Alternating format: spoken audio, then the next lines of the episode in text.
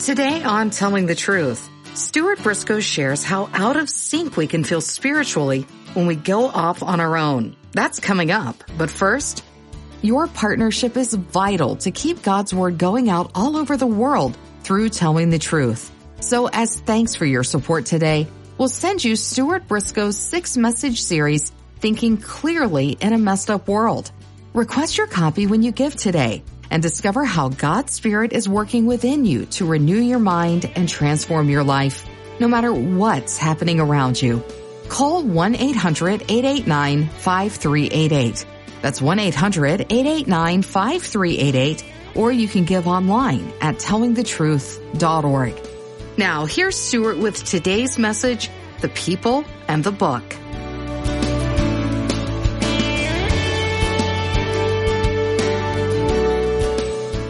And Ezra began to read.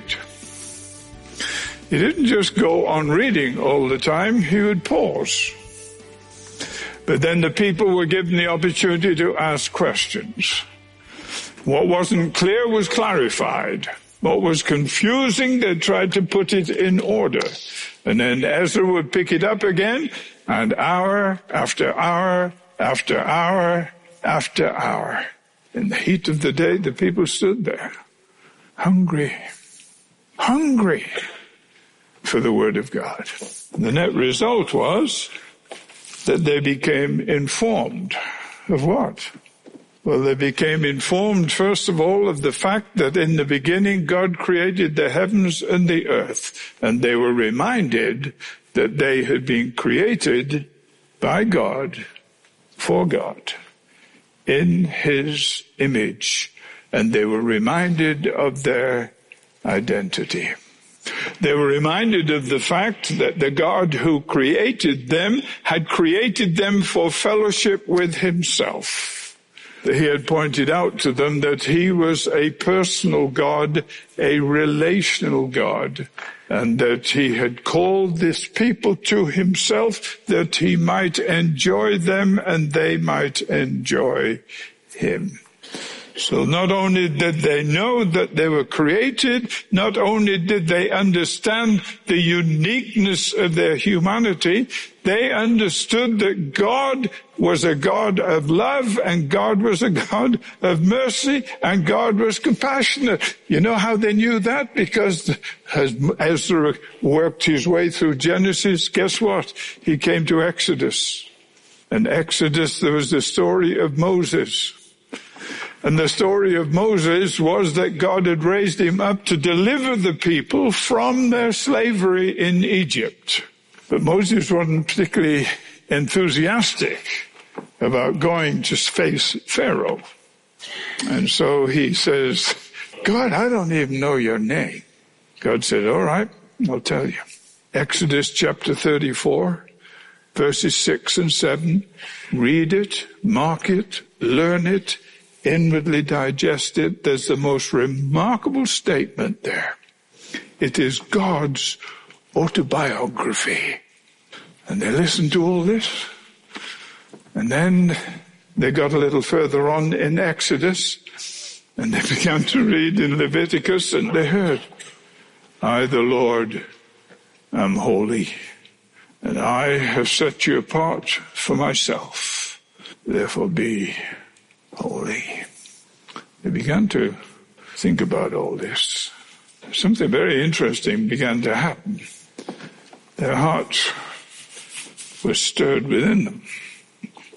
Because as their hearts were stirred within them, they realized how far they had drifted from God's intention for them.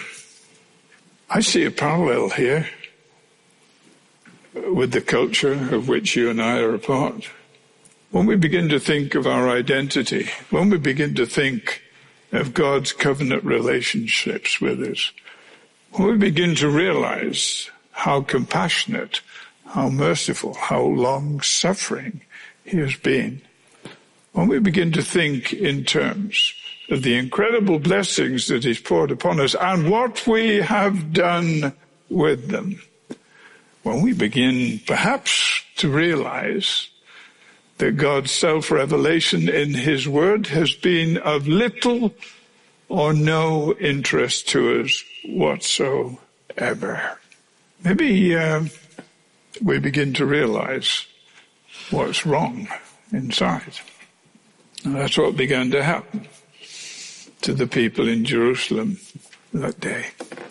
What happens to people who become busy with their houses and busy with their security and busy with their daily lives and recognize they've got all kinds of problems and things aren't what they might be, but they never turn to God and they never turn to what God has said and they never relate to what God is revealing about himself and his purpose. What happens to people like that? Well, very, very often, they lose any sense of transcendent purpose. Try and put yourself in the sandals of the people in Jerusalem.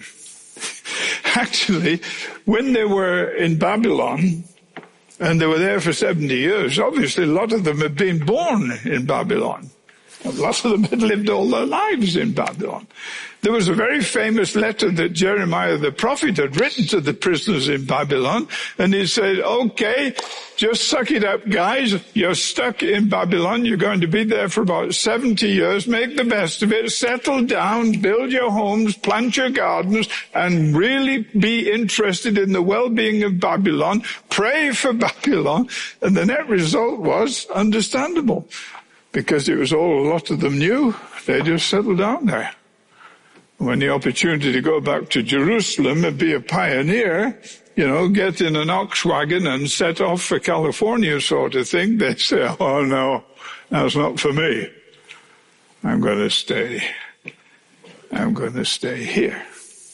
And some of the people were saying, you know, I think we should really go to Jerusalem and rebuild it. And those people went off and there was a nobility about them. There was something special about them. They weren't just going to take the easy road. They weren't just going to take the selfish road. They were going to operate under a transcendent vision. The transcendent vision was Jerusalem is the place where God is pleased to dwell. We need to build his temple. It is the center of our worship. God has said that this is where his presence will be. That's where we need to be. And they'd gone back, but over time, they'd lost any sense of transcendent purpose. And that's why there's emptiness in many people's hearts. They've lost any sense of transcendent purpose. Something else happens if we neglect the Word of God. We find ourselves lacking a moral compass. Where in the world do we go if we want to find out not what is profitable, not what is popular, not what is comfortable, not what everybody is doing. Where on earth do we go if we want to know what is the right thing to do what is the honest thing to do? What is the good thing to do? What is the beautiful thing to do? In other words, where do we go to learn a system of morality? And the answer is the Word of God. Neglect the Word of God, you neglect a moral compass. Neglect a moral compass and neglect a transcendent purpose you're all at sea, up a creek, without a paddle. Does that sound familiar in our culture today? If we neglect the Word of God and lose the sense of transcendent purpose, and if we neglect the Word of God and miss out on a moral compass, could it be that our culture in the end will be degraded?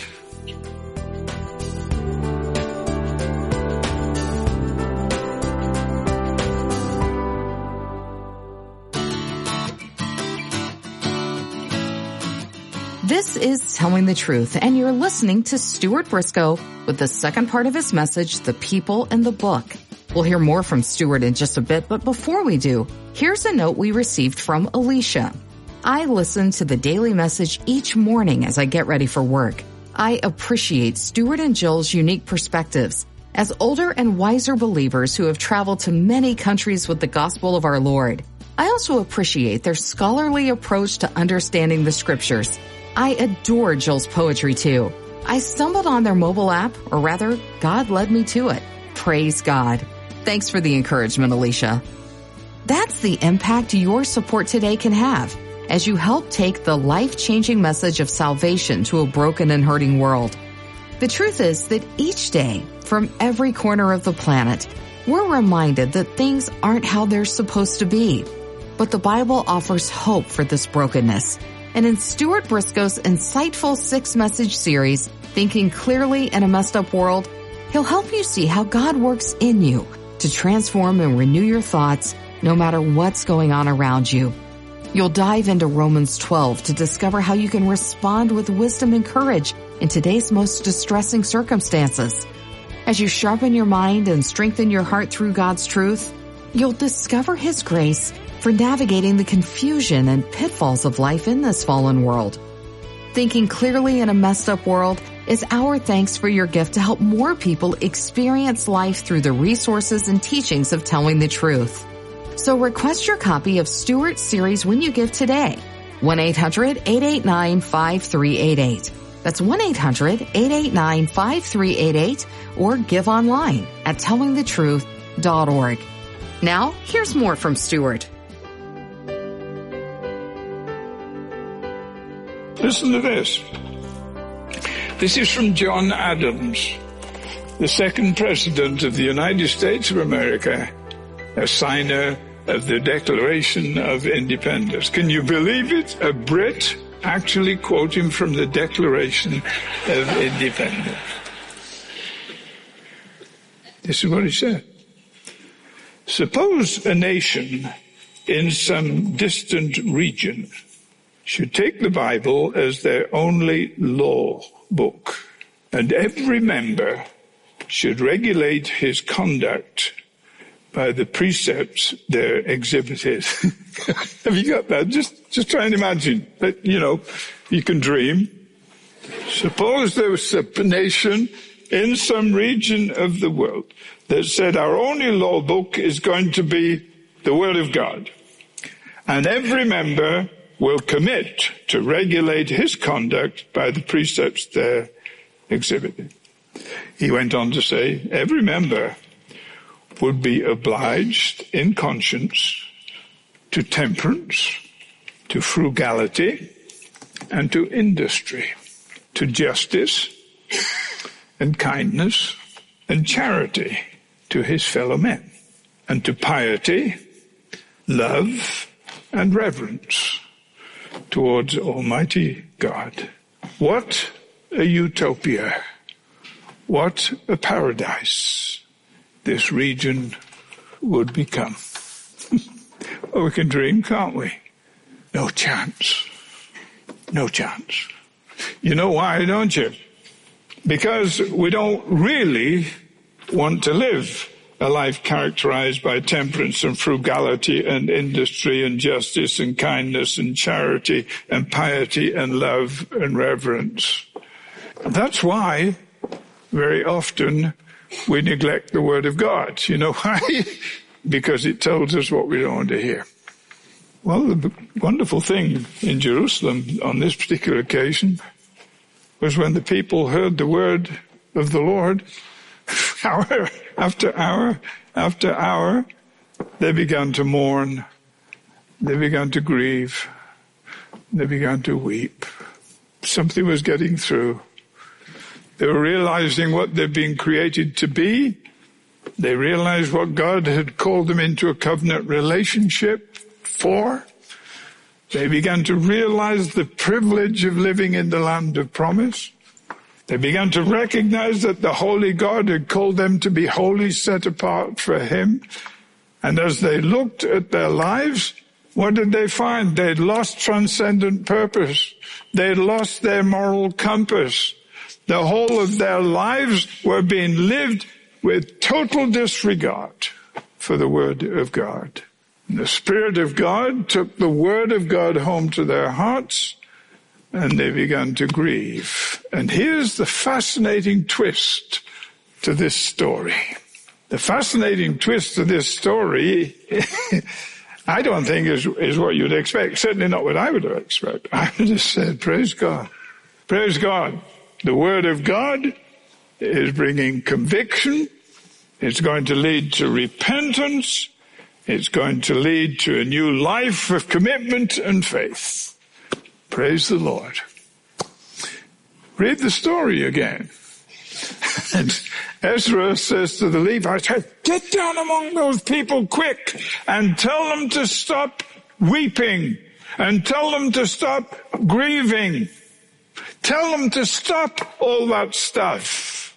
Today is a day that is a holy day. This is a day that God has set apart for a special purpose. It is a day when Israel is called to come before the Lord and rehearse together and rejoice together in who God is and what God has done. It is a day of praise. It is a day of thanksgiving. It is a day of adoration. It is a day of total focus on Him. And you're all focused on yourselves. You're all focused on what you've done wrong. That's not where the focus has to be. If you get into the Word of God, the focus is not going to be on me. If you get into the Word of God, the focus is going to be on Him. And when the focus is on Him, this is what you're going to discover. you're going to discover that He is calling you to obedience. He's calling you to obedience. You know something? Sometimes when we find ourselves in difficulties, we're quick to repent. But this repentance can become extremely shallow. Let me give you some examples. Oh, I am so sorry I got caught. Oh, I am so sorry I've hurt you and you're upset with me. Oh, I am so sorry because now I've got to live with the consequences of my own actions and I don't like it. And even that kind of repentance, that shallow kind of repentance, is me centered. Ezra says, no, we're not interested in me centrality here. This is a day where God has said, I want you to devote yourself to my word and find in it a revelation of myself and what I have called you to. And when your mind and your heart is filled and thrilled from reading the word and finding out who I am, then you'll begin to see yourself in the right perspective. When we have a vision of the Lord rather than a vision of me, and I begin to see the Lord, and I stand in his shadow. Now the repentance is a whole different brand, a whole different variety. And I wonder, I wonder if it could be true that one of the reasons that very, very often people in our culture have no interest whatsoever in the Word of God, and even many of the people in the church have little interest in the Word of God. I wonder if it could be because they know that if they do expose themselves to God's self-revelation in His Word, they're going to see themselves as they really are. And when they see themselves as they really are, they're going to know a huge change is necessary. Now let me ask you a question. Do you love His Word? Do you read it? Inwardly digest it? Believe it? And obey it? Or does it gather dust? When you come to listen to a sermon, what is your expectation? What is your preparation for the end of the sermon? How many notes do you take? Remember what scripture says. Scripture says, meditate upon these things and the Lord will give you understanding. How long do you meditate on what you heard in the sermon? You see, all these questions will give you a, a pretty good indication as to how important God's Word is in your life.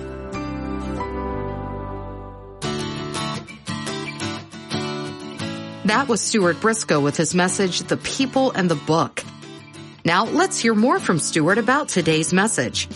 Stuart, what habits have you developed so you don't fall into the trap of neglecting the Word of God?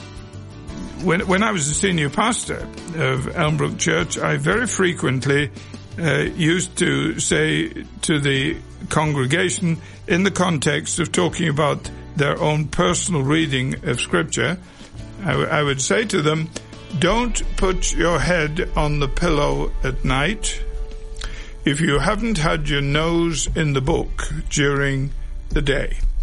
And I tried to encourage the, the people in the congregation to accept that as a, a basic life principle. Don't put your head on the pillow at night if you haven't had your nose in the book during the day. Now, I have to say in all honesty that one well-dressed gentleman came up to me on one occasion and said, Stuart, you told us today that we're not to put our head on the pillow at night uh, without having our nose in the book during the day. But did, did you have any particular book in mind?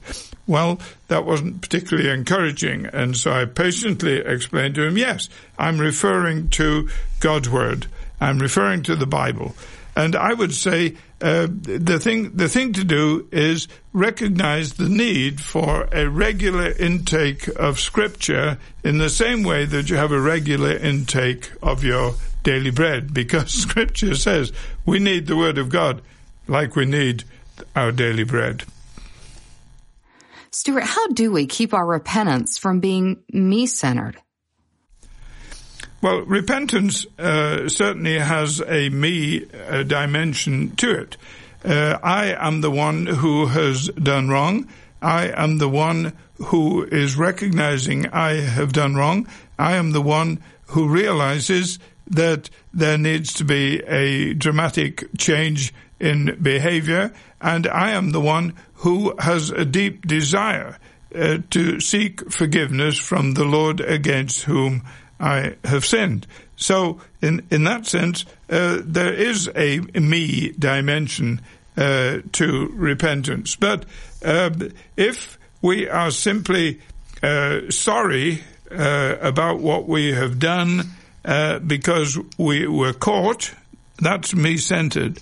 If we are sorry we were caught, um, that's that that is me centered if we are sorry that the consequences of our actions uh, have uh, had a negative effect on our well-being, that is me-centered and is not true repentance. True repentance acknowledges the fact I have sinned before God, this displeases God, it builds a barrier between me and God, and I need to turn from this behavior. I need to seek His forgiveness, and I need to make a definite change as far as my behavior is concerned.